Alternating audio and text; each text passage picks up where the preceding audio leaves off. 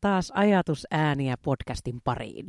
Tervetuloa. Täällä Kaisa. Täällä Julia.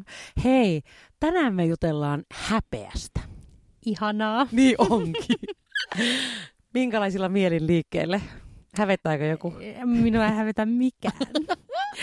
tota, mä haluaisin aloittaa tämän sillä, että kun mä puhuin ensimmäisessä jaksossa siitä, että mikä voisi saattaa intuition äärelle parhaiten, niin äh, tämmöinen avaimet käteen vastaus oli, että egosta luopuminen, niin haluan vähän tarkentaa, mitä sillä tarkoitin. Ää, ja mitä tarkoitan egolla ylipäätään, en suoraan viittaa mihinkään Freudin käsitteeseen, vaan, vaan tarkoitan sillä oikeastaan, että luopuu epäonnistumisen pelosta ja, ja ikään kuin lakkaa tuomitsemasta itseään ää, jatkuvasti.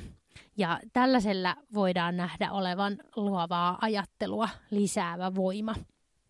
Ja tietysti, tietysti tota, miten häpeä tähän liittyy, on se, että mehän pelkäämme ko- kovasti sitä, että me häpäisemme itsemme. Eli, eli näyttäydyimme muiden ihmisten silmissä jotenkin epäonnistuneena yksilönä. Ja, ja si, si, sitä vartenhan meillä on näitä suojelevia ääniä, jotka yrittää koko ajan sanoa, että älä nyt häpäise itseäsi, yritä hän käyttäytyä sovinnaisesti ja, ja, ja sillä tavalla koko ajan me sensuroidaan itseämme. Ja suuri osahan näistä on niin kuin alitajuisia prosesseja, että me nyt niin kuin fyysisesti kuulla koko ajan semmoista ääntä päässä. Jotkut varmaan saattaa sen, sen kuullakin ja mm. Kyllä. Täl, tällaisen tarkennuksen halusin tehdä, Joo. mutta tänään päästään niin kuin paremmin käsiksi siihen, että ää, miksi, miksi meidän pitäisi ehkä vähän vähemmän tuntea häpeää. Mm. Jotenkin mietin sitä, että semmoista, niin kuin, että mistä se häpeä niin kuin tulee. Niin kai se niin kuin yleisesti ottaen häpeä johtuu siitä, että sä olet tulkinut jonkun tilanteen niin, että sä oot epäonnistunut sinne jollakin tavalla. Että se on mennyt jotenkin eri tavalla kuin sun odotukset on ollut. Ja jotenkin niin kuin se häpeän tunne on jotenkin seurausta siitä, mitä sä oot tehnyt tai miten sä oot ollut jossain tietyssä tilanteessa. Ja jotenkin jos miettii sitä eroa siinä, että niin kuin syyllisyyden ja häpeä eroa. Mä mietin jotenkin sitä, että syyllisenä mä, niin kuin mulla on niin kuin joku asia, minkä mä oon tehnyt. Ja taas sitten se häpeä jotenkin, onko enemmän sitä, että minä olen huono. Että se niinku siihen minuuteen ja nyt siihen, jos mä mietin sitä ekoa.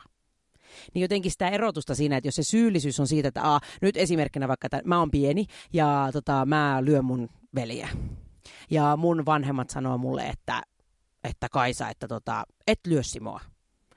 Ja tota niin, että se on väärin. Sitä ei saa tehdä okei, okay, mä ymmärrän, ehkä, jos mä oon semmoinen lapsi, joka oppii asioita, niin tavallaan mä ymmärrän, että se, jos mä toistuvasti saan sen saman niin kuin, tiedon ja tavallaan vedotaan siihen, että minkä takia niin ei saa tehdä ja näin päin pois.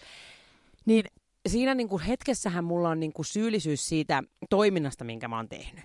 Mutta jos mä saan jatkuvasti palautetta sitä, että sinä olet huono lapsi, paha lapsi, kun sä teet tätä duunia, tätä duunia, tätä hakkaamisen duunia, niin tavallaan se, että mullehan tulee siitä niin kuin se häpeä niin kuin minuun itseeni, siitä, että minä olen tietynlainen. Mm. En, tiedä, en tiedä, miltä kuulostaa, mutta... No näin, ja tietysti kasvatusalan ammattilaisina me ymmärretään se, että ihmistä itseään ei, ei pitäisi kritisoida, vaan aina ihmisen tekoja ja, mm. ja toimintaa. Ja, ja ja totta kai tämä, tämä eh, häpeästä luopuminen ei niin kuin poista sitä, että meidän pitäisi tuntea, ymmärtää niin kuin toisten ihmisten ihmisoikeudet ja, ja arvostaa totta muita kai. ihmisiä, ihmisiä, että, että me ei niin kuin sallita, mm. sallita minkälaista ta- tavalla käyttäytymistä. Joo, ei Hä- vaikka esimerkki olikin. Ei, niin, niin, niin. mutta että niin kuin häpeästä luopumista ja silti, että me niin kuin samalla vahvistetaan meidän empat- empatiaa. Mm jotenkin miettii sitä, että kun siitä häpeästä, niin kuin, siitähän pääsee yli. Hyvin harvoin on, niin kuin, että siihen häpeään kuolisi. Eikö vaan? Se on niin kuin myöskin semmoinen, niin kuin, ellei se nyt ole, totta kai voi olla, että se on niin kuin jatkuva olotila myös, mutta että ne on niin kuin semmoisia, niin kuin, jos nyt puhutaan tämmöisessä peruselämässä, niin ne on niin kuin yksittäisiä hetkiä, milloin sitä, mitä sitä häpeän tunnetta tulee. Niin jotenkin mä taas yllättävästi vien tätä tuonne improvisaation suuntaan, mm. mutta tavallaan se ajatus siitä, että kun me, ollaan, me toimitaan mm, improvisaatioteatterin maailmassa, missä meillä on aika hyvä mahdollisuus ö, epäonnistua. Mm. Koska si, kato, kun siinä ei sano, ei tiedetä etukäteen, että miten sinne pitäisi tehdä. Niin tavallaan me aletaan itse, kukaan muuhan meitä ei niin paljon kritisoi kuin me itse. Ja mikä on myös lohdullista tavalla, että kukaan muu ei ajattele sinua tai minua niin paljon kuin sinä tai minä itse. Mm. Niin tavallaan se, että, että kun meillä on mahdollisuus siihen, että me saadaan turvallisessa tilassa kokea epäonnistumisia. Joo, siihen varmaan liittyy myös häpeän tunnetta, aluksi varsinkin.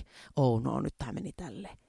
Sitten siitä saa sen kokemuksen, että se ei vaikuttanut mihinkään jotenkin pahalla tavalla ja siitä pääsee ohi ja pikkuhiljaa kertaamalla ja aina uudestaan sitä harjoittelemalla se häpeän tunne niin kuin vähenee ja se uskallus siihen, että mä voin mennä, vaikka mulla on se riski epäonnistua, niin se koko aika niin kuin vähenee se, se epäonnistumisen pelko siinä mielessä. Ja tähän mä haluan sanoa vielä yhden. Mä kattelin etukäteen vähän, jut, niin kun mietin noita, noita erilaisia erilaisia ajatuksia, mitä tähän liittyy. Ja Keith Johnstone, jonka mä en tiedä, ollaanko me mainittu vielä aikaisemmin tässä podcastissa, mutta tota... Mielestäni ollaan. No niin, hyvä. Ja mennään sitten takaisin tarkistamaan, että ollaanko ei. mutta joo, siis Johnstone, joka on tosiaan tota, tota, tehnyt tätä improvisaatiota tähän moderniin maailmaan omalta osaltaan te- tiettäväksi, niin hänellä on voi olla, että joku muu on sanonut samalla lailla, mutta ainakin yksi näistä, ää, joka on nimiinsä, jonka nimiin tätä ää, lainausta otetaan, niin tämä on englanniksi menee tälle, että no rewards you with safety, and yes rewards you with the risk of adventure. Eli suomeksi ei palkitsee sut turvallisuudella. Se, että sanot ei asioille, niin sulla on tu- sä tuot sitä kautta turvaa. Sä tiedät, mistä on kysymys. Sä pystyt pitämään kiinni omat rajasi. Kyllä palkitsee sul, sut äh, tämmöisen niin seikkailun riskillä – ja nimenomaan se ajatus tässä nyt, tässä mun mielestä hirvittävän pitkälle pyöritään siellä niin kuin häpeän maailmassa myöskin. Mm. Mm. Että onks mulla, onks se mahdollisuus siihen? Mitä jos mä sanon, että joo? Ja mitä sitten, jos mulla menee se silleen, että mua hävettää? Sitten se menee ohi.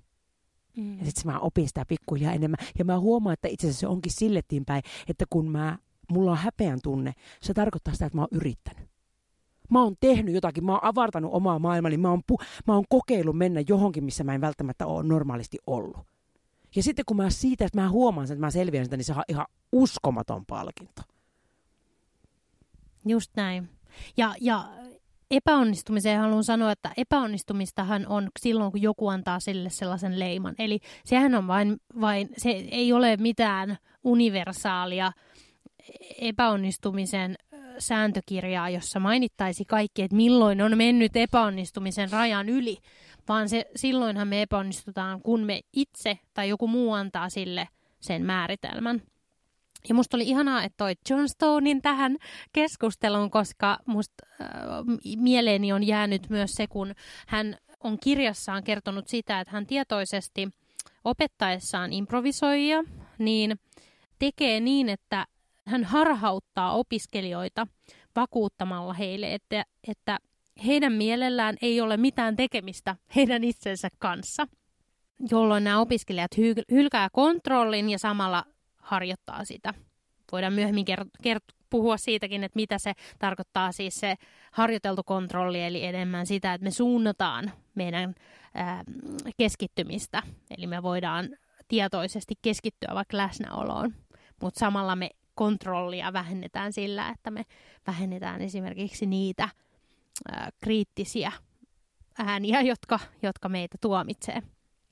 Ja, ja tämä Johnstonein ajatus just siitä, että ihmistä ei saa rangaista tai pitää vastuullisina ää, omista niin kuin mielikuvituksen tuotoksista, niin musta on mahtavaa, että ihmiset pitää niin kuin huiputtaa siihen, että – että sä nyt et ole tässä vastuussa näistä mielikuvituksesi tuotoksista. vaikka tietysti totta kai näinhän se on, että me, me niin kuin ammennetaan siitä meidän sisäisestä maailmasta.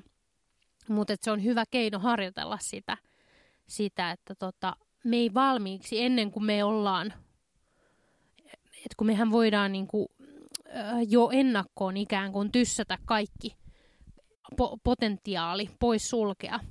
Eli me ei saada koskaan edes sitä mahdollisuutta, että ah, tämmöinen ajatus tuli, ja mä jälkikäteen arvioisin, että oliko se jotenkin hävettävä vai ei.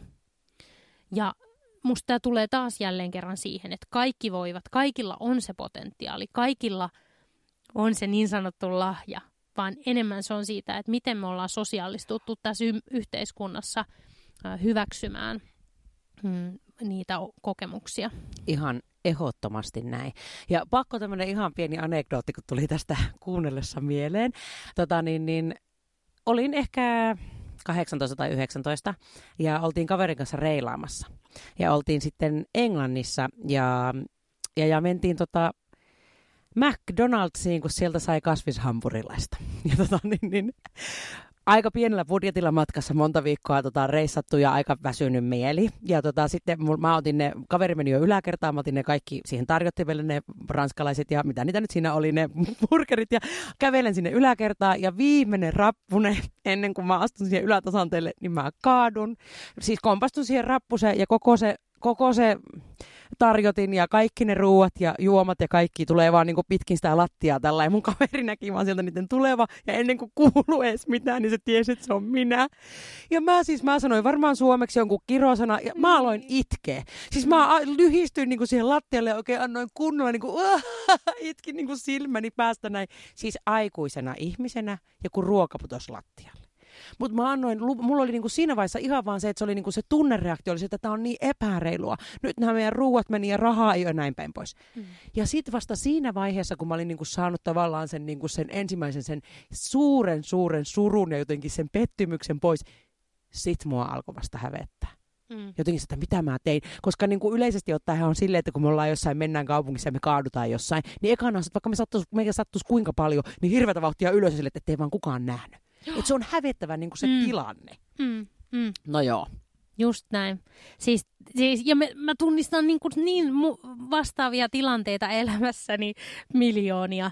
Ja, ja, ja se vaikka tietoisesti tiedostaa näitä ja harjoittelee, niin on, on vasta puolivälissä siinä, että, että häve, häpeän aiheita tulee niin kuin päivässä jatkuvasti. Ja enemmän on kyse siitä, niin kuin kaikessa oikeastaan näistä, näistä teemoista, mitä ollaan täällä käsitelty, niin sitä, että, että päästäänkö me pois siitä itsetietoisuudesta kohti suurempaa tietoisuutta itsestä. Hyvin sanottu. Tämä oli mun gradusta. Se on oikeasti tosi hyvin, tosi hyvin kerätty. Ja sit, saanko yhden artefaktin tässä niin tämmöisen tiete, jonkun tieteellisen tieteilijän kertomana että häpeä tuntuu kehossa 60-90 sekuntia. Eli se fyysinen, niin kuin tässä kun sä oot kaatunut niiden ranskalaisten kanssa, ja sä, sä oot niin kuin sen jälkeen, sä oot lamaantunut, uskoisin näin, että oot lamaantunut. Ja, ja tavallaan se, että tämäkin on niin kuin ällistyttävä tajuta se, että kuinka, kuinka niin kuin kehollisesti ihminen toimii. Eli, eli se, että kun me tunnetaan häpeän tunnetta, niin me ollaan niin kuin helposti yli minuutiksi poissa pelistä. Me ei enää kuulla, mitä muut siinä puhuu. Me ei enää niin kuin pystytä keskittymään mihinkään tehtävään, vaan me mennään vähän niin kuin tota, pikkaseksi aikaa pois pelistä. Ja kun me mietitään, että kuinka paljon tällaisia tilanteita tapahtuu, puhutaan vaikka työelämässä jossain niin kuin kokouksessa, niin mikä, mikä mahdollisuus me menetetään siinä, että ihminen – kun, kun hän joko itse määrittelee tai joku muu määrittelee sen epäonnistumisen, niin vaikka hän fyysisesti näyttäisi siltä, että hän on läsnä, niin hän ei luultavasti ko- kokiessaan häpeää enää ole siinä tilassa. Ei pysty kuulemaan, ei pysty keskittymään mihinkään. Ja tämähän voi kestää pidempääkin. Sellaiset tilanteet, jotka on jotenkin tosi häpeällisiä, niin ne vaikuttaa siihen, siihen että olet niin kuin yö, yöunet menee ja kieriskelet ja se yksi luuppi ajatus luupilla vaan päässä pyörii, eikä pääse niin kuin yli ja ympäri. Eli tuossa on tavallaan niin kuin kaksi sellaista asiaa, mitä mä tässä kuun, kuunnellessani tulee mieleen, niin ensimmäinen on se, että jos sitä kääntää ympäri, että 60-90 sekuntia on loppupeleissä ihana lyhyt aika, mm. että jos miettii semmoisesta näkökulmasta, että Aa, apua, apua, nyt tämä on mun loppuelämä meni tässä, niin kuin pystyy niin kuin jotenkin kuvittelemaan sitä, että laske kymmeneen ja sitten vielä uudestaan kymmeneen ja yhteensä kuusi tai yhdeksän kertaa kymmenen, niin se on ohi. Et myöskin se niin kuin, tavallaan, jos sitä kääntää silleen, että siinä on se mahdollisuus, että se ei ole, se ei ole vienyt sun koko loppuelämää, mutta koska se on jatkuvaa, niin kuin sanoit, että meillä on niitä hetkiä vaikka kuinka paljon, ja ne liittyy nimenomaan siihen, että ne on kytköksissä siihen ajatukseen siitä, että mä tein jonkun väärin, toimin jotenkin huonosti, minä olen huono tai minä olen epäonnistunut, niin silloin niin kuin se kaikista tärkein asia, mitä pitää tehdä, niin on muuttaa se ajatus ja käsitys siitä, että mitä, mitä epäonnistuminen on ja miten siihen suhtaudutaan silloin, kun sitä tapahtuu. Näinpä. Musta olisi kiinnostava tietää, mulla tuli tämmöinen hypoteesi vaan mieleen, että jos me ajatellaan jotenkin menestyneitä ihmisiä, mä en tiedä mikä se kriteeri nyt menestyksellä tässä tapauksessa voisi olla, mutta ehkä ihmisiä, jotka ovat poikkeuksellisella tavalla vaikka kehittäneet jotain, jos jotain vaikka ke- keksineet tai, tai jollain tavalla niin kuin tässä yhteiskunnassa. Sanotaan vaikka Greta Thunberg tai jo, joku toinen, joka on tavallaan lyönyt läpi ihan poikkeuksellisella tavalla. Niin voisiko olla, että he kokevat vähemmän häpeää kuin keskivertaisesti ihmiset? Että se tavallaan niin kuin, ö, etenemistä ei pysäytä se, että joku sanoo, että sä oot nolo, että et kannattaisi sinuna lopettaa, jolloin aika luontainen reaktio on, on se, että sä alatkin kokea häpeää ja, ja toteat, että tämä ei ole tämän arvosta. Mm. Että mulla tuli niin paha olo, että ehkä mä mieluummin teen niitä turvallisia asioita, joista muut ei pysty osoittaa sormella, että sä niin inhotat tai sä jollain tavalla tuot mussa negatiivisia mm. asioita mieleen.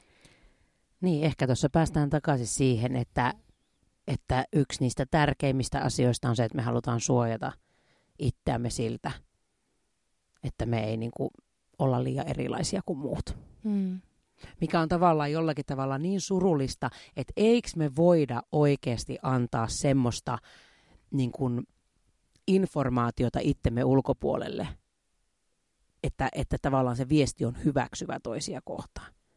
Ja taas kerran se, että ymmärrän, mitkä on sellaisia asioita, mitkä on tavallaan yhteiskunnallisesti sovittuja, että mitä meidän täytyy, minkälaisia normeja meidän täytyy esimerkiksi noudattaa ja näin päin pois, miten pitää turvallis- turvallisuutta yllä ja näin. Mutta tavallaan se ajatus siitä, että miten me voitaisiin omalla toiminnallamme luoda sellaista ympäristöä ja sellaista viestiä muille, jotka meidän ympärillä on olemassa, että, että sulla on lupa siihen, että sä saat tehdä asioita ja kokeilla. Sulla on lupa epäonnistua. Sulla on lupa onnistua. Ja se, niin kuin tavallaan se kannustava ilmapiiri ja sitä sen taas sen empatian kautta. Sitä toista ihmistä, sen peilaamista ja siihen asemaan asettumista. Tämä oli oikein hyvä loppukineetti, kanootti. Onko näin? On. Hei, kiitos jälleen kerran, kun kuuntelit. Kiitos te tosi paljon. Otetaan mielellään palautetta vastaan. Ja myös, jos koit jotain äh, yhtymäkohtia näihin edellä mainittuihin asioihin, niin haluamme kuulla ehdottomasti sinun tarinasi. Kyllä näin. Kiitos ja kuulemiin. Kuulemiin.